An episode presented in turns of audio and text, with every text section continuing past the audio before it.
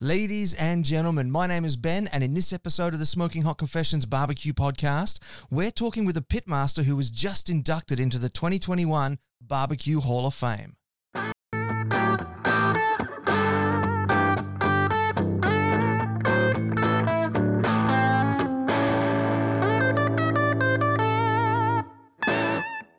Hey family, I hope you're well wherever you are and you got that thin blue smoke rolling. I'm super excited to be able to bring you this episode of the show because we have a legend of barbecue today. We're talking to the Beyonce of the barbecue world, Meathead from Amazing Ribs. But I'm going to tell you a, a little bit more about him a bit later on. First, I just got some announcements that I need to run by you. To start with, I'd like to thank our podcast partner Ozpig for coming on board for this episode. If you're looking for the ultimate camp kitchen cooker, you got to check out the Ozpig. You can grill on it, you can bake in it, you can smoke in it. There's rotisserie attachments, there's warmer attachments, there's a whole bunch of different stuff. I've got one here in the yard. I love it. My wife loves it. My son loves it. We pack it up, we take it camping, and all the good barbecue food that we love at home, we can cook out in the bush. So do check that out. It's a great bit of gear. Now, if you're just at the opposite end of your journey, if you're just starting out, the beginner's guide to real barbecue is what you need. It's a free ebook that we have available for you over on smokinghotconfessions.com. It's got everything you need to know to go from zero to hero in the backyard barbecue stakes. So head on over there, check that out. It's completely free, and it was recently awarded by the NBBQA over in the United States. So it's a good read. And a big welcome this morning to people joining us for this fantastic episode with Meathead. Um, we're going to be uh, talking to him a bit later on, but if you are joining us, you can put comments and questions into the video feed, and I'll be able to pop them to him later on during the episode. So, big welcome to you. And if you're not there yet, if you're watching this later on and you'd like to be a part of the live podcast recordings, head on over to Smoking Hot Confessions Barbecue Community on Facebook. Join up. It's completely free. It's a beautiful little corner of the internet. It's the friendliest place in the world to be. And we just hang out and talk about barbecue, which, let's face it, in some of these Facebook groups, that's refreshing. Okay, now if you're watching this later on on YouTube, make sure you give us a thumbs up or subscribe and hit that little notification bell. If you're catching it up later on on Facebook, it's all about the likes, the comments, and the shares, particularly the shares. Facebook is very responsive to shares.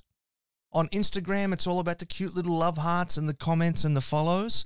And of course, if you are catching this later on on a podcast app, do give us a rating and review, particularly if you can hit that little purple icon in the Apple Podcasts app um, the five star ratings and reviews help drive us up the charts, and that's what's helped us get in the last 30 days up to rank number six in the United States in the food category and number three in Australia in the food category. So we do appreciate all those ratings and reviews that you do for us.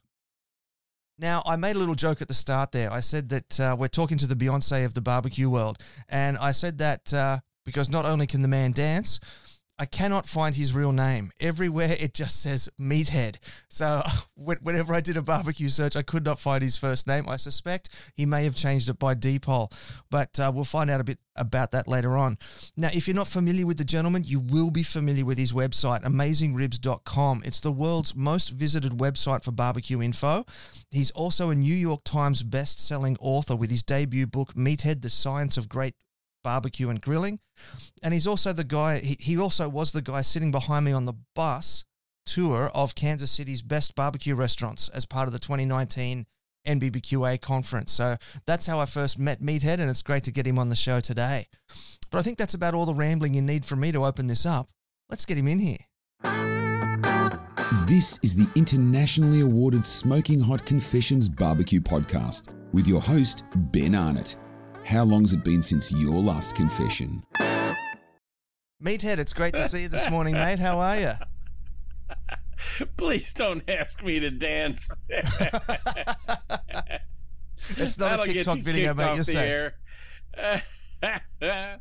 Be- I have been called many things, but never been called the Beyonce of barbecue. That's good. I like it. Thank you. I, I just before the call, I was updating my business card to put Barbecue Hall of Fame on there. Maybe I got to go back and put Beyonce on there. So I've I've got to ask then, do you have a, a, a first name or, or have you legally changed it to Meathead? Uh, no, I, I I am known far and wide as Meathead. I've been called Meathead. Even my employees call me Meathead. My wife calls me many things, but not Meathead. And my mother, who is still with us at age 96, doesn't call me meathead. In fact, she hates it. Um, if you really dig deep, you can find the name I was given at birth, but I won't answer to it. You Oh, call me that name, and I won't talk to you. I'm meathead. It's a, you know, hey, dude, this is the year 2021. If you don't have a brand, you don't exist. Fair enough. All right, we'll leave that. Uh, we'll leave that as a as a mystery surrounding the myth himself. There you go. Well, not a myth. You're here with us today. You're not a myth. All right. Anyway, congratulations on on on entering the Barbecue Hall of Fame, my friend. That's an outstanding achievement. I'm pleasantly uh, honored and surprised. Uh, uh, there are only 26 living members, uh, another 15 who are deceased. Um, I believe they're all North American, so uh, we got to get uh, uh, the Australian crowd uh, rocking and rolling. And uh, uh, but it's an august group, and I'm not sure that I belong, but I'll take it. Yeah, yeah. Now for, for the Aussie audiences, so the we, we do have a an Australasian Barbecue Alliance Hall of Fame over here, but I don't think it's quite as as hallowed or as um as well standing as the American Barbecue Hall of Fame. Could you just give us a bit of an explanation of of what it represents in America and its significance? Well, the, the, the website says something about uh, people who have um, influenced the world of barbecue, who have uh, um, uh, expanded uh, the horizons of the world of barbecue. Uh, the membership is mostly restaurateurs, competition pitmasters, um, a few authors and educators, but not many. Um, it was up until a few years ago mostly lily white. Uh, they have been diversifying in the past few years, and uh, uh, there are more African Americans in the uh, inducted. In fact, this year, one there, were five inducted, uh, three living, two deceased, and of them, two were white. So. Uh, three were African American. So uh, it's expanding, and who knows? Maybe uh, Australia, Europe, uh, Africa. Who knows? Uh, it should be. Um, I mean, gosh, you guys have been grilling and smoking since the beginning of time, haven't you? Yeah, well, there there are a lot of researchers that say that the Indigenous people of Australia are the oldest uh, culture on the world, so uh, in the world, and so they've been uh, they've certainly been throwing kangaroo on the fire for much longer than any of the rest of us have been um, throwing bits of cow on there. I had no idea in the world. I know that you know the history, as I have come to understand it, goes back to the Tigris and Euphrates, which is uh, you know the, the Middle East, Iran, Iraq, um, North Af- North Africa, China, um, uh, India. Um, I had not known that uh, the indigenous people of Australia had been around that long. But yes, I mean, if you want to trace the history of barbecue, uh, it's goes back to the invention of cooking.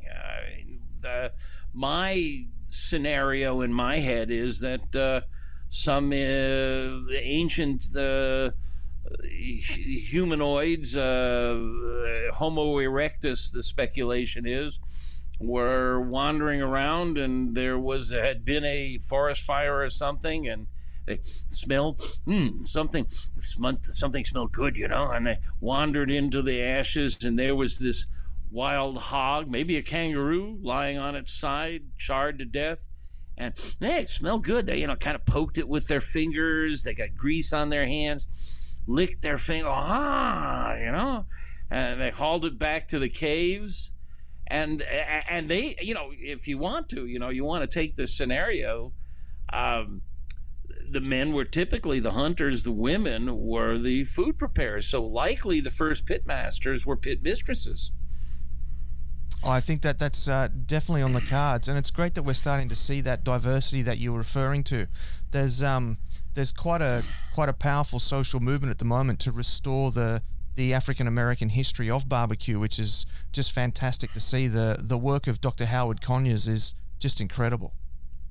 yes, uh, there is a lot of, uh, of that going on. Although, you know, as far as you know, we we tend to be American centric, and but Europeans uh, had been grilling and smoking. I mean, there are tapestries I have seen traveling Europe going back way past the Middle Ages of whole beeves being rotated on a spit in front of a fire. Um, the, so many of the castles had fireplaces with rotisseries in them.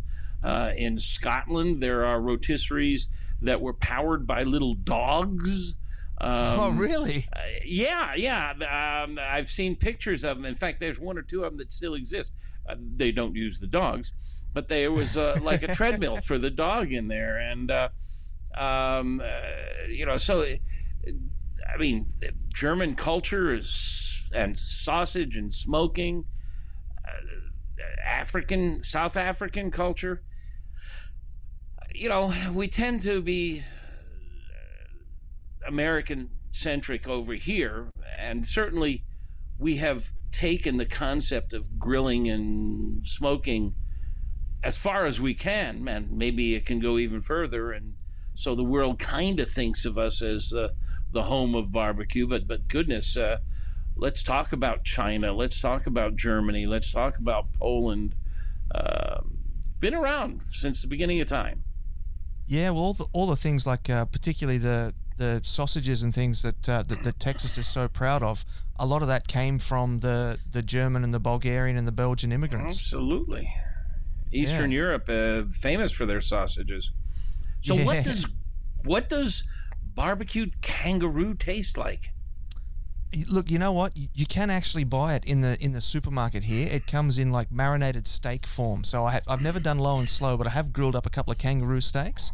Um, my wife is American; she doesn't like it, um, but I, I think it's pretty good. I, I quite like it. It is it, it is definitely a, a game meat, um, and you, you got to keep that in mind. Meat?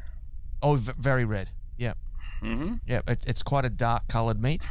Uh, it's incredibly healthy, actually. It, it's very lean. It's a it's apparently one of the meats that's recommended by doctors for people with heart conditions.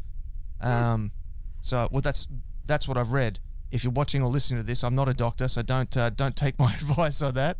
But uh, that's know, that, that's what I've read. You won't find the word healthy anywhere on uh, the 2,000 plus pages of AmazingRibs.com or in my book, um, because I'm not sure anybody knows what is healthy and what is not. I mean, I'm old enough to remember when all the doctors told us don't eat butter, eat margarine and that has changed. I remember when coffee was bad for you, now it's good for you.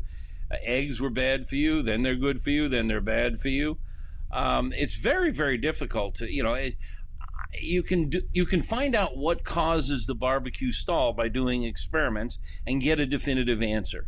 You can't find out if kangaroo is healthy because you can't take a hundred people and lock them up and feed them kangaroo day and night for 10 years and then let the rest of the world eat regular food and then see how many people die. You just can't do that.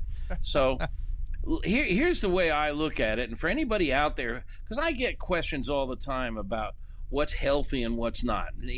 If you live to be 80 years old, which is a pretty, you know, average nowadays, uh, um, you get to 80, and if you eat three meals a day, 365 days a year, you're going to eat more than 80,000 meals. How much longevity will a few kangaroo steaks add to that? Or, or how much will you lose in your life expectancy eating a few ha- hamburgers or sausages or, you know, I mean, come on, folks um, you'd have to eat an awful lot of bacon to knock a, a day off of your life expectancy. I think. Uh, I tend so, to agree you know, with that. I think. Just yeah, you know, mom had it right. Eat a little bit of every. Eat your greens. Eat your meat. You know, maybe we eat too much meat, and but you know, uh, I th- I think worrying about what you eat will kill you faster than anything you eat stress is uh, it is very definitely something that we do need to uh, to consider. That'll get you.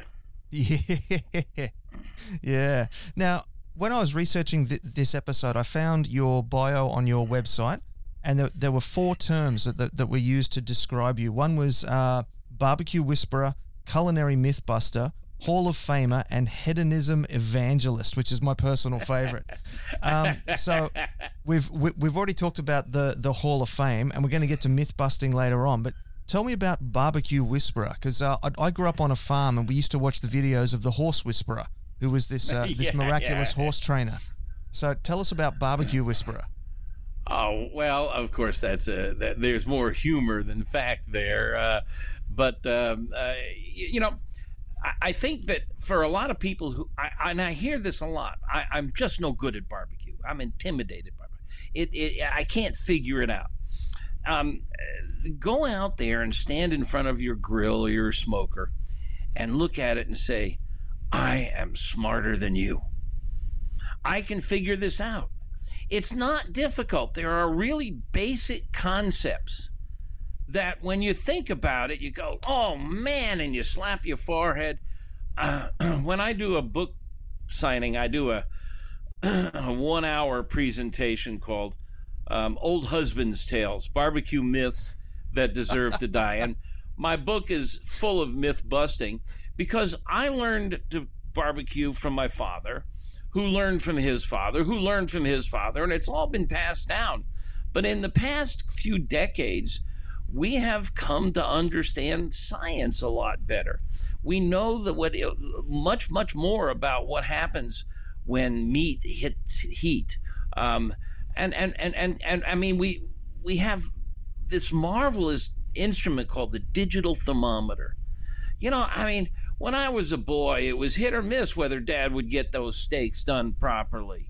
And, you know, they were expensive, and he'd stand at the head of the table, and the company was over, his boss was over, and he'd, you know, shift from left foot to right foot and go, Well, it kind of got away from me. You know, there's no excuse for overcooking a steak with a with a you know an inexpensive digital thermometer. Now you'll forgive me. Uh, I speak in Fahrenheit up here, um, uh, but uh, you know 130 to 135 degrees Fahrenheit is a medium rare steak. And we know medium rare steak is the most tender because we got machines. There's one called the Warner Bratzler machine, and it's like a, a tooth it's a metal tooth and it presses down on the meat and it measures how much pressure it takes to puncture the meat and cut through it. And so we know that at the medium rare temperature, it's most tender, and we can also measure the juiciness. So, you know, you use a digital thermometer, you'll never go wrong. And also, um, something like chicken. Now, I don't know how chickens are grown and brought to market down there. Probably better than we do them. But um, a, magazine up here called Consumer Reports uh, bought 300 chicken breasts and they tested them, and 90% of them had pathogenic bacteria in them. Um, and of those 90%, half had antibiotic resistant pathogenic bacteria. Oh, wow. Now, that is scary, except it's nothing to worry about. If you cook it to 160, 165 degrees Fahrenheit, you kill all the bugs. They can't live. It's perfectly safe. But you don't want to undercook chicken because you don't want to take Granny to the hospital uh, on a holiday, you know. Uh, uh, so digital thermometers, we, we've got this technology. We can learn. Um, we, we've learned about things like the stall. We know what causes the stall. Um, I I work with a, a food scientist named Greg Blonder, who has taught me a ton and uh, helped me with a lot of myth busting. And we figured out what causes the barbecue stall. I mean, for years they were saying, well, it's the, uh, uh, the, the, cooking is slowed down by the rendering of the fat or the uh, conversion of uh, collagen to gelatin. And it's none of that. it, it is simply um, the evaporation of moisture from the surface of the meat, um, cooling the meat at the exact same rate that the energy of the uh, heat in the air is warming the meat. So you reach a stasis. You reach a point where the meat is warming at the same rate it's cooling and it doesn't progress. The interior temperature does until the surface dries out. When the surface dries out, you have bark, which we all love, and when and bark is really just a form of jerky. Um, and when you get that bark dried out, then the interior heat goes up and you break through the stall. And it's that simple. So we can figure this stuff out. A lot of the mythology that we were handed, we have busted through. Yeah, that's interesting. I've never actually heard it uh, explained as simply as that. That's a great explanation of, of the stall. Very fascinating stuff. Now, what about, uh, where was it? Hedonism Evangelist. That sounds like a fun story. well, if you've read my biography, you may have learned that I, uh, I've been around food all my life. Um, my dad uh, was a food technology uh, technologist uh, he his first venture in food technology was he owned a dog food factory. he, he, he owned a butcher shop for a little while. Uh, he owned a restaurant for a little while named the Oleander, and we didn't realize until uh, we just about went bankrupt that oleander is a poisonous plant. yeah, I was going to um, say that. Yeah. um, um, uh, he was a, a, a, an avid griller, and I would stand there and hang around by his side. And, uh, uh, you know, he might let me have a little sip of beer every now and then. And that might have encouraged my uh, fascination with barbecue. Um, but when I went to college, uh, my first, uh, I got a job in a, a, a, wine store, a liquor store. And uh, I got really into wine. In fact, so deep into wine um, I became the wine critic for the Washington Post and the Chicago Tribune, which were major international newspapers here in the United States. I, I, was the wine critic for them for three years. I launched a magazine about wine. I launched the World Spirits Championships, the World Beer Championships. So I'm a I'm a I'm a wino. You know, I mean, you, you know what the difference between a wino and a connoisseur is, don't you? Uh, the price of the bottle. About five bucks. Yeah, about five dollars. yeah, yeah, you got it. um, and, and, and, so I, I've been, you know, I, um, I love to eat and drink, and I uh, pa- try to pass that uh, love along as well. So there's where the hedonism evangelist comes from. G'day and welcome to Ozpig, creating great meals, great memories, and flavour born from fire for over 15 years. Born and designed right here in Australia for Aussie conditions, the Ozpig range is your best friend for the outdoors. Featuring three stoves in the range, there's one built for adventure, home, and in between. And with the oven smoker attachment, you'll totally transform your Ozpig into your very own portable smoker. There's a huge range of genuine accessories such as the rotisserie and char grill, helping you achieve maximum flavour born from fire. At Ozpig, we stand behind our range, and 15 years of development and customer feedback has led us here. Dollar for dollar, you won't find better value. Each unit features a solid 3 mil steel construction, zinc plated legs, fully steel press shape, and robot welded seams. Every Ozpig unit comes with a 3 year limited structural warranty, so when you buy an Ozpig, you can trust that you're buying quality. Got a project you'd like to work on with the SHC team? Shoot Ben an email on ben at smokinghotconfessions.com and let's have a conversation. Alrighty, now AmazingRibs.com is everybody's go-to website for barbecue information. I think it was actually even the very down there. first, even down here. I think it was the very first barbecue website I ever started reading when I was first getting into barbecue. How cool! Um, yeah, yeah, yeah, and that was well. I do get I do get emails from your fellow countrymen and New Zealanders, uh, and, and we have a number of them who belong to our Pitmaster Club. So um, I, I, I'm, I'm, I know that it's uh, read occasionally. I had no idea it was popular. Mate, I tell you what, I, I'm, I'm sure that you've already seen this, but I found an online um, article about your website. I'm pretty sure it was from Forbes magazine and it said that your website is the number one barbecue information website with over 9 million hits a year. Um, yeah, 9 million um, visitors a year. Um, just from a technical standpoint, from a webmaster. We don't use the term hits anymore. Um, okay. Hits are hits are a technical misnomer and they're confused.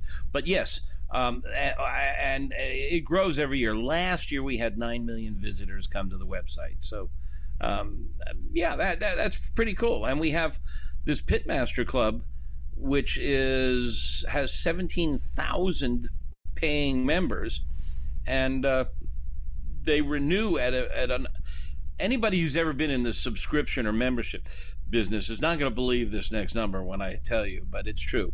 87% renewal rate. I mean, that's wow. just unheard of. It's unheard of. Unheard of. But it's cool. It's a great little uh, service, and we got a great number of benefits for members. And uh, so we, we, we do have influence. And I think that's how I got into the Hall of Fame. I dare say so. Yeah, that's a hell of a, a hell of a contribution uh, that you've made obviously to that membership program for for the to get that that renewal rate. That that's incredible um, return on it's that. It's a cool fantastic. place. Yeah, yeah. If anybody is interested, we have a free 30 day trial, so you can come in and check it out for 30 days. No, uh, you don't have to give us a credit card number or anything. Just jump right in. Oh wow, that that's beautiful. What sort of information is is behind that wall?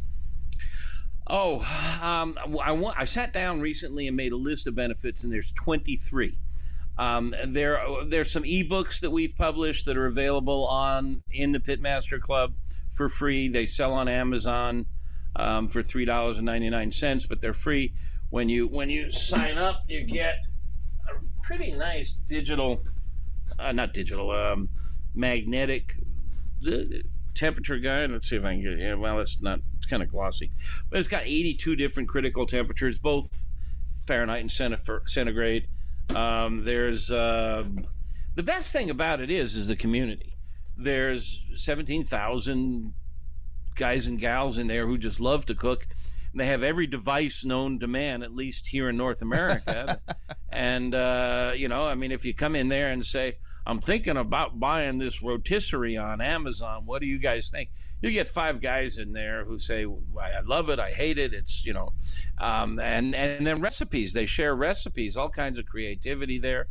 So it, it's it's kind of cool. Beautiful, man. That sounds awesome.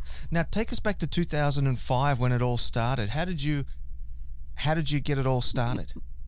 It's a good story there, actually. Um, my neighbor was a retired butcher and we were just you know a couple of guys hanging around the backyard over the fence and uh, shooting the breeze and he started bragging on his ribs.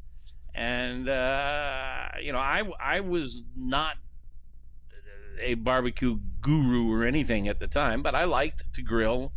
And uh, I you know I make some pretty good ribs too. And the next thing I know you know we're thumping our chests, and uh, uh, there's a throwdown. You know, okay, I challenge you, and our wives are going to judge us. And so we had a nice rib dinner, and our wives called it a tie wisely. Yeah, um, smart move. Uh, yep. um, I know I won it though, and uh, you know it was it was. Uh, but in ramping up to it, I wanted to learn uh, the latest tech. You know, I had my techniques, but I want to know the very best way to do ribs because I didn't. I hate losing. You know, I'm old high school football player. You know, and I I wanted to win, win, win, and uh, and so I started researching and. Uh, um, th- there were no websites about barbecue, none, and there were only one or two books about barbecue on Amazon. And uh, I said, well, you know, I had just I had just sold my wine beer and spirits business. Uh, it was a website, a big website. It's still out there, by the way. It's called tastings.com. They do some really good work. And um, I had sold the business and I was, you know, thinking about, uh, I was a journalism major. Um, I did uh, my master's in photography. Um, in the in the early days, I was learning how to build websites, so I thought I'd do web construction, and so I built the website called AmazingRibs.com. And I named it AmazingRibs.com because in those days, there was no Google. And Yahoo and AltaVista and the early search sites listed alphabetically. So it's the old trick, you know, in the phone book, ah. your your AAA sewer system, you know, so you can be the first sewer system. Uh, so I, amazing ribs. I was going to be the first one in the barbecue sector, um, and uh, I had my ribs recipe on there, and uh, and, and and and and and Google started to emerge, and the websites found it, and uh, the search engines found it, and it, it kind of grew. And I added, you know, pulled pork and brisket and chicken, and you know, steak, and it, it now we cover just about anything you can cook on an, uh, uh, uh on a fire and smoke. Uh, you know, s- uh, I think there's smoked oysters out there. You know, you name it. Uh, uh, we just have a lot of fun. now. and I, you know, anything you can cook indoors, you can cook outdoors, only better. So uh, that's what we're up to.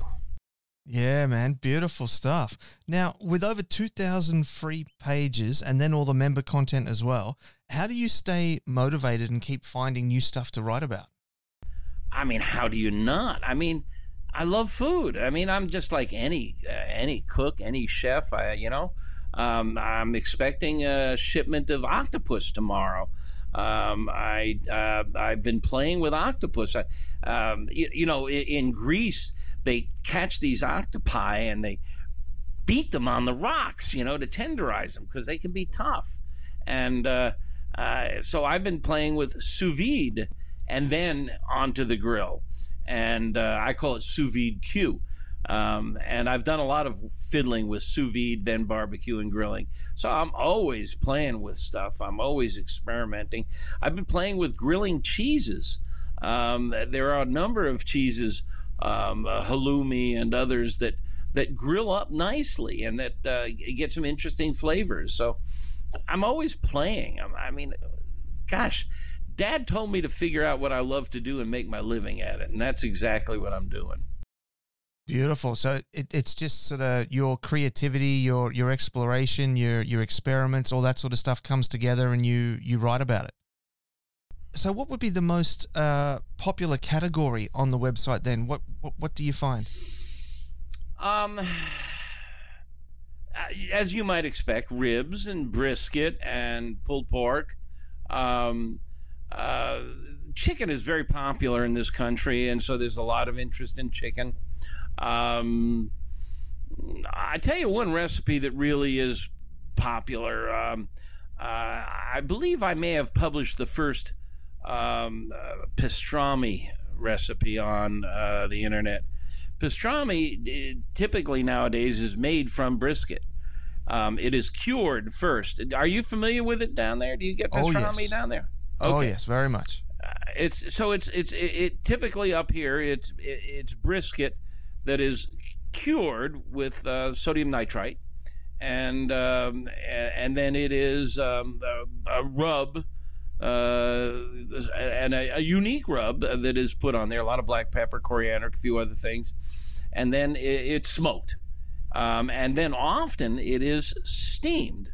Um, but I think, uh, and everybody in Texas is, is taking aim at me right now with their shotguns. I think it's the, I think it's the ultimate expression of brisket.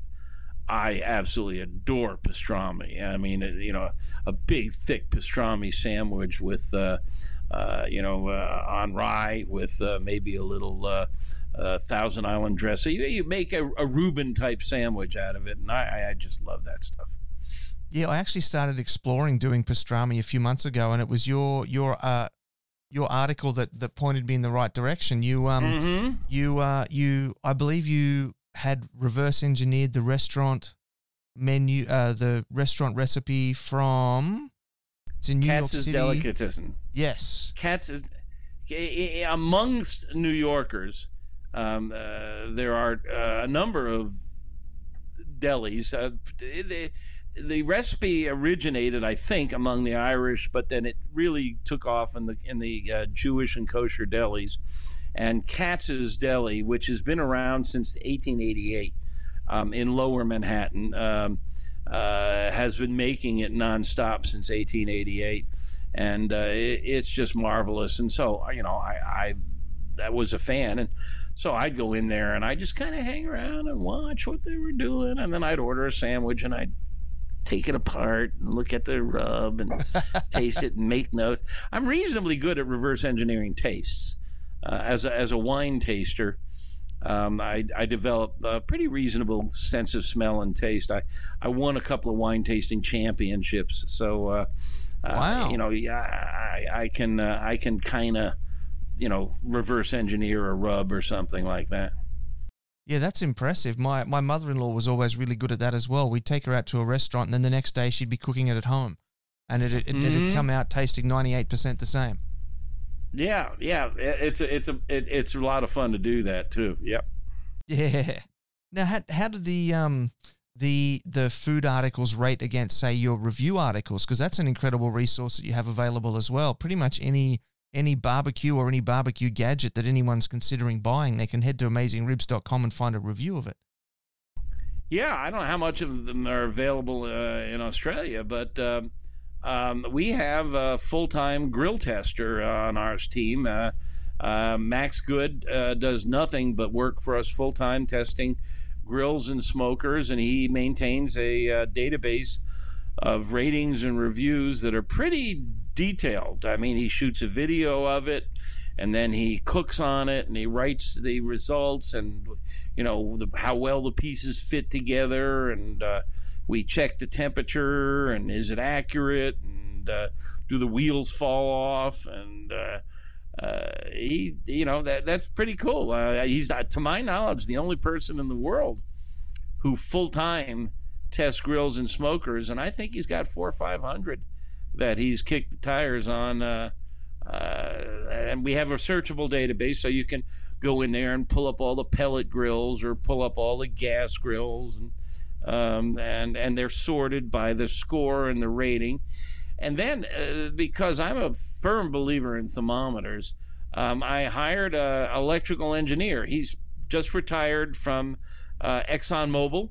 He was in charge of exxonmobil's electrical engineering department and uh, he retired. He's big into barbecue and grilling, and uh, it's a part-time gig for him. He's not full-time, but he tests thermometers for us, and we he's built a database of more than 200 thermometers.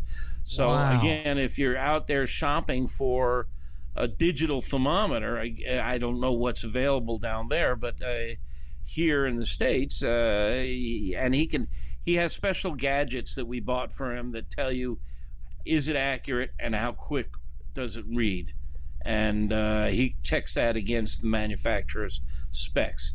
And then you know the rest of my team i've got a i've got an editor david joachim. David's worked on a number of books uh, for a number of chefs uh, very knowledgeable uh, clint cantwell. Uh, he used to run kingsford's website. Um, and uh, a few other part timers, and uh, we all uh, enjoy trying out the latest gadgets and gimcracks and uh, toys, and uh, you know that's half the fun of it, isn't it? You know, uh, uh, I got a really good new spatula. yeah, yeah. And I think I've just found my new career path that I want to follow now. Uh huh. Uh huh. Um, so that's a nice segue then, talking about books and and uh, and editing and publishing. Tell us about your your book. The I've got it written down here. The Science of Great Barbecue and Grilling. Just happen to have a copy here. Just happen to have a copy right there behind you. Just Yes. happen to have a copy right here with that ugly mug on the cover there. Um, yeah, um, it, it's uh, about 400 pages. Um, and yeah, it's called Meathead, but the subtitle is what I wanted to call it. I wanted to give it the name The Science of Great Barbecue and Grilling, but the publisher insisted on calling it Meathead, so uh, that's what it is. And, uh, and, and, um, uh, they decided to put my picture. I have, I did my master's in photography. I've got some beautiful food photographs, and I wanted to put a beautiful food photograph on there, and they insisted on putting that ugly mug on there. And uh, of course, the year it came out, 2016, it was the number two best-selling cookbook on Amazon, and uh, the number one was by an, uh, a model named Chrissy Teigen. I don't know if you're familiar with her down there, and of course, she's on the cover, unbuttoned down to here and uh, there's just no competing with that. I went back to them. I actually photoshopped Arnold Schwarzenegger onto the cover shop uh, shot and said we need to reshoot the cover. Uh, but uh, uh, it's it's it's got two parts. Um, the the first half of the book is a science textbook um, we explore what is heat, what is energy, what is fire, what is smoke. Um, uh, we talk about the different kinds of energy. Um, uh, we uh, look at the different equipment. We look at uh, uh, indirect and direct heating, and we talk about the different kinds of grills and smokers and how they work and how they differ from each other, and what makes a good one and what makes a bad one. And then we get into meat science, and we talk about what uh, what is meat made out of, and uh, what happens when heat hits meat. And uh, then we uh, talk a little bit about vegetables and and you know the cellulose and lignin and the components of uh, vegetables and uh, how they respond to heat and that's the first half of the book and then the second half of the book are recipes that demonstrate the concepts in the first half and um, uh, you know they're, they're, they're standard barbecue canon there's what i call last meal ribs because I think they're so good that if you were dying, you'd want them for your last meal. Um, and, you know, brisket and so on. And uh, I think the pastrami recipe's in there too. And uh, uh, it just hit the 250,000 copy mark, which is just marvelous. Most cookbooks don't go over 10,000 copies. So it's it's done exceedingly well, and uh, I'm very proud of it. And uh, there's even uh, we just got this recently sent to us. It's out in German. Uh, oh wow! So uh, um, haven't got a French or Spanish copy yet, but uh, maybe that'll happen. Yeah, yeah, hope so. So you're you're a bit like David Hasselhoff in that regard. You're big in Germany. yeah, but like Beyonce, I can dance, and you don't want to see me running down the beach in a speedo. I was thinking more along the lines of getting one of your grills and putting one of the red lights on the grill, going back and forth. well, Germans, you know, they've they've been. Uh, a lot of German households have smokehouses. They're, they, you know, like little phone booths out back. Some of them are pretty big, actually, and uh, you know, sausages are huge in that country, and uh, uh, we, you know, we talk about Texas as if it's the place where barbecue began, but no. Uh, um, so many of those recipes came from um, Eastern Europe, from Texas. I mean, from Germany and Czechoslovakia and Poland. So, yeah, absolutely. Definitely, yeah. There's a long there's a long history of uh, of of barbecue, well beyond what we usually talk about. Now, you just mentioned 250,000 copies. Um, I, I did read that online, and it has hit uh, the New York Times bestseller list. That's a huge mm-hmm. achievement. What what what opportunities does that open up for you now that now that you've got a, a New York Times bestseller under your belt? Well, the biggest thing, then, this is the best part of it, is now when those idiots on YouTube and Facebook want to challenge me, I can say, hey, buddy, when you make the New York Times bestseller list and the Hall of Fame, then you can take me down. Jesus, you know, Wikipedia. I used to go into Wikipedia and say, guys, this is wrong. Can I edit it? And I'd edit it, and, you know, some 18 year old punk could come back and reverse my edits. And now, you know, I can at least sit there and say, Hall of Fame, son of a bitch.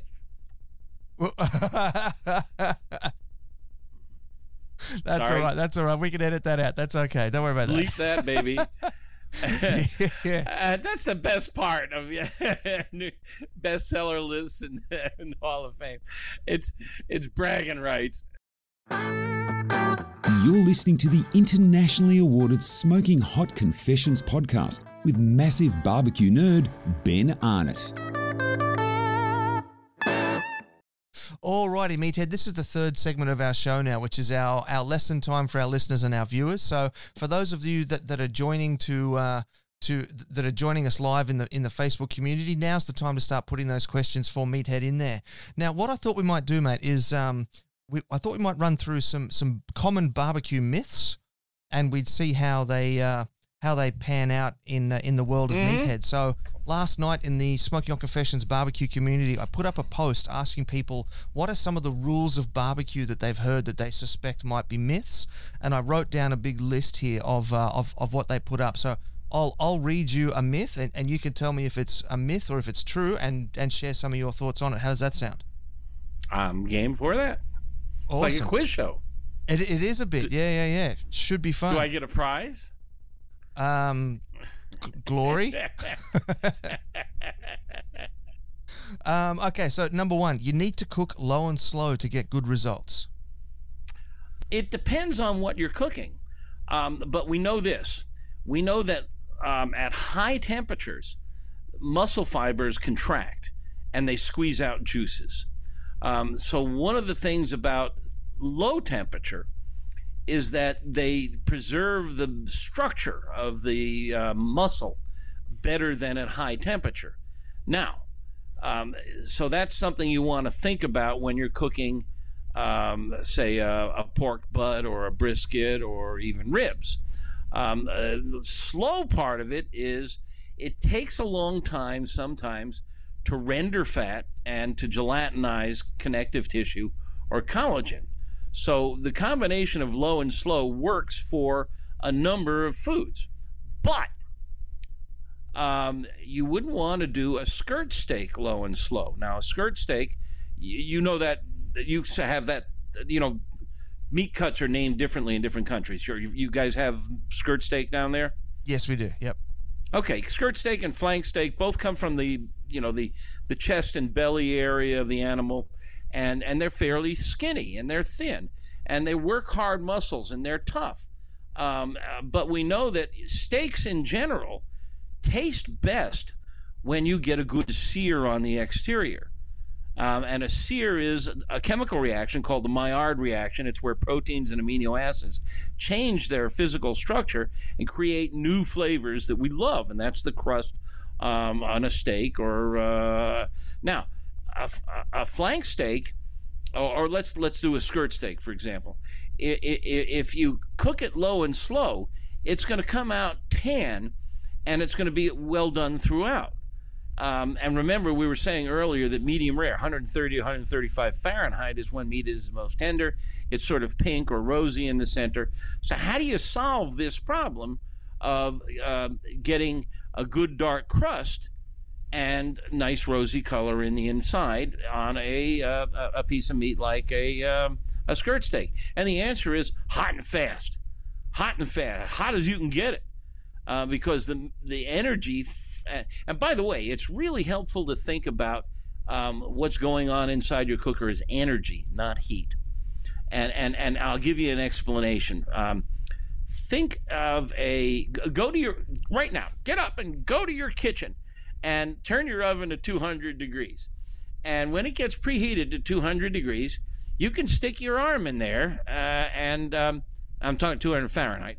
Um, and uh, it, it, it, it, it's not gonna it's not gonna singe the hair on your arm, and you can actually hold your hand in there for a little bit. Um, uh, that's air temperature, 200 degrees. Everything inside that oven is 200 degrees. So is the metal on the wall. Now put your hand against the side, the metal. When you get back from the hospital, you'll understand that 200 degree metal is a lot different than 200 degree air.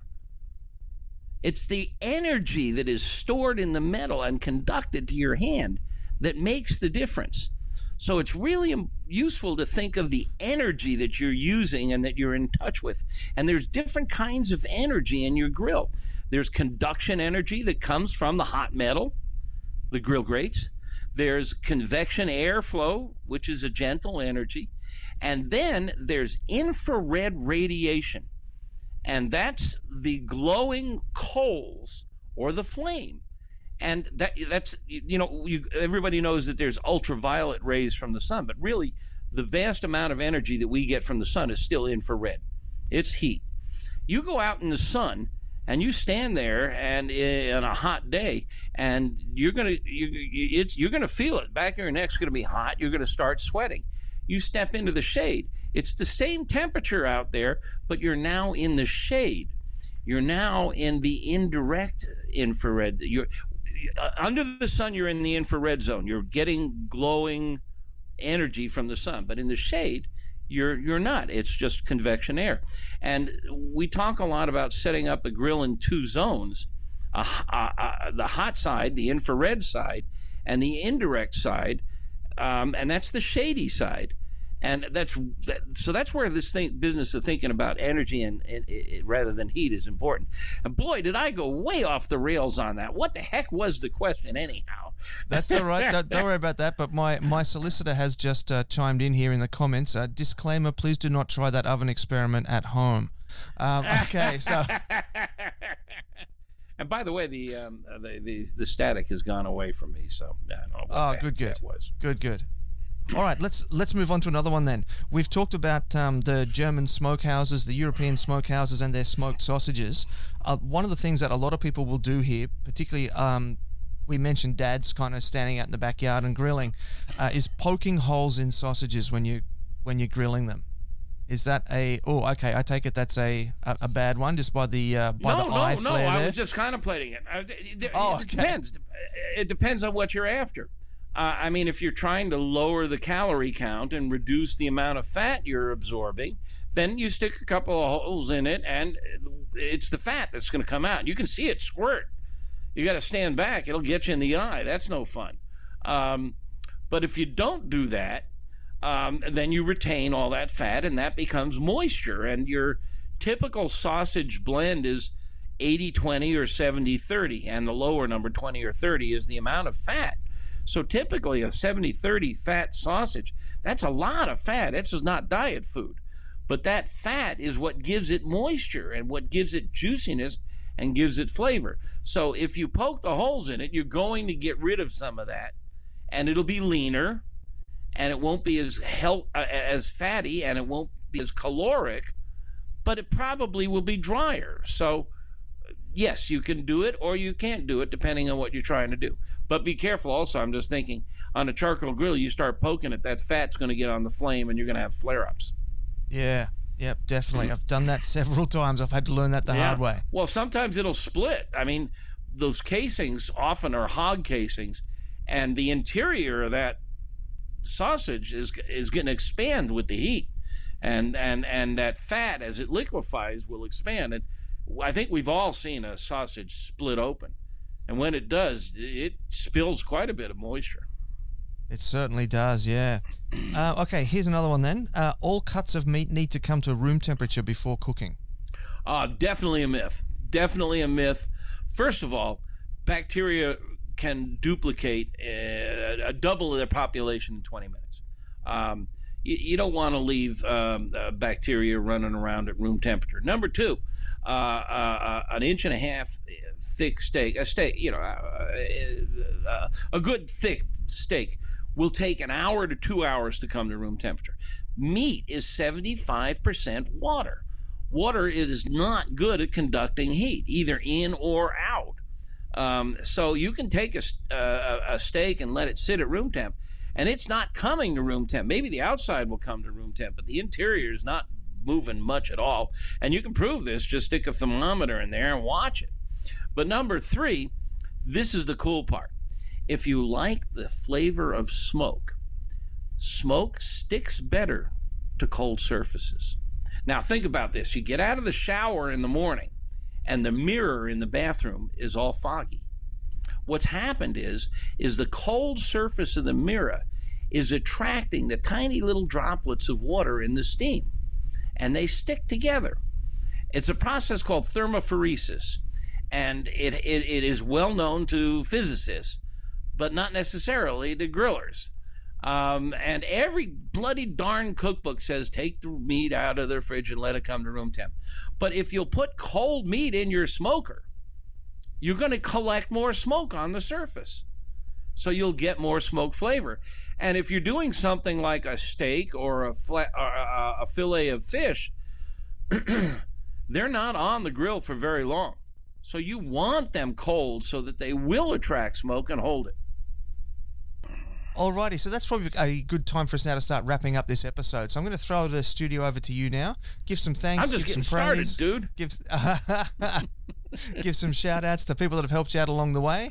And, um, well, we already know that it's amazingribs.com, but tell everybody where they can track you down on the social media. Um, well, I'm uh, amazingribs.com, and that's the best place to find me, frankly. I really don't have the time. I used to to go into Facebook and answer a lot of questions. Um, if you got a question, first of all, some guy named Zuckerberg owns that other website, and uh, you know he's got enough money. Come to my website, ask your questions there, where I and my knowledgeable team can answer them, and there's no space limitations. You can upload photographs, so you can say, "Look at what happened to my brisket. Tell me what went wrong," um, and uh, converse with me in my website. Um, I do post tips and techniques and concepts every day to Twitter, YouTube. I posted a, a, video of our puppy dog today, which is really where I stick to barbecue 99% of the time. But we train puppies for the blind, and uh, we've got a, a, a oh, brand wow. new puppy. Oh yeah, he and he's a character, or she's a character. And the video, uh, it's on Facebook. Uh, uh, go go check out the video we posted today of this puppy dog. She's up to mischief. Um, but uh, in any case, uh, um, uh, come to AmazingRibs.com. There's a comment section on every page. Um, share your pictures, your comments. Um, try out the uh, the Pitmaster Club. It's a it's it's a real brotherhood and sisterhood over there. Um, everybody, a lot of folks know each other by names, their families. They get together. We're doing a get together. We're getting what we call a meetup in Memphis in March, March 18th through 20th. it, uh, there's room for only 400. We have 300 tickets sold already. Wow! Um, and uh, it's it's the first time in this country we've ever had a conference for the consumer. You and I met at the National Barbecue Association conference, which was a lot of fun. Um, but uh, that's for the business trade, for the for for the the restaurateurs and the caterers and such. This is for us backyard folks. And uh, we're going to have a lot of fun in Memphis. We're going to do some great demos, whole hog. We're going to taste a lot of food from the best Memphis restaurants. Um, there's going to be exhibitors, uh, grills, smokers, um, the kind of things you don't find in your hardware store. Um, so, uh, and uh, my team and I will all be there, uh, staying up late drinking with all of them. Beautiful, man. That sounds incredible. Well, look, man, I, I, just want to say thank you very much for your time. I realize that I am holding you up from your dinner that your lovely wife has prepared for you. She's making pizza tonight, and uh, she makes a mighty fine pizza. Oh, that sounds delicious. Look, mate, thank you very much for your time, and uh, and best of luck with the uh, with the meetup in Memphis. Well, thank you, thank you. If you get bored with uh, down there, come on up, and I know you do get here occasionally. You said you have an American wife uh, could be a time to visit family and uh, join us. It'd be fun to have you there. Um, and uh, thanks very much for having me. Really good conversation. Uh, let's do it again because um, uh, there's a lot of stuff we didn't cover. Oh, we could do a whole episode just on the myth busting part. Oh, yeah, yeah. Meat busting myths with uh, with Meathead. I like that. All right, mate. I'll see you soon. Ben, thank you very much. It's been a pleasure chatting with you. And there you have it, family. That was the one and only meathead, the Beyonce of barbecue from AmazingRibs.com. How funny is that? He's still shaking his head in the green room now. I could see him in the green room. okay, I'm. Let's make that a thing. Every time you see a post from Meathead on social media now, I just want you to comment with the hashtag Beyonce of barbecue. There we go. Let's let's make that a thing. He's shaking his head and waving his hands at the camera now. Alrighty, look, I, I, had a great time. Huge thanks to to Meathead for, for coming on board. That was an absolute scream, and I think we'll definitely have to get him back on again soon to uh to, to keep running through some more myths because the the guy just knows so much about barbecue. It, it's absolutely incredible. Now, before we do wrap this up, I just need to remind you of the announcements from the top of the episode. If you're looking for the ultimate camp cooker, do check out Ozpig. They've got uh, their beautiful uh, traditional uh, it looks almost like a little potbelly pig. Uh, they've got the big pig available now. They've got the smoker attachments, rotisseries, warming plates, grills, like cast iron grills, you name it, they've got it. It's absolutely an incredible bit of gear. Highly recommended. And we really appreciate their support of the show. Um, if you are watching on the socials, do all the things the likes, the shares, the comments, the the whatever else there is, the notification bells, the subscribe buttons, you know it all. And um, And oh, oh, the ebook. Check out the ebook. We're talking about books with Meathead. Go check out our ebook, The Beginner's Guide to Real Barbecue, completely free over on smokinghotconfessions.com. And a huge shout out as well to those of you who've joined us today from the Smoking Hot Confessions community over on Facebook for the live recording.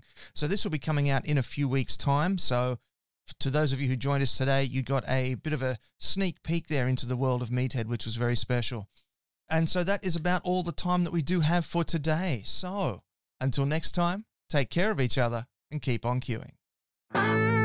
Thanks for listening to the Smoking Hot Confessions podcast. Head on over to smokinghotconfessions.com for recipes, tips, and Ben's own confessions.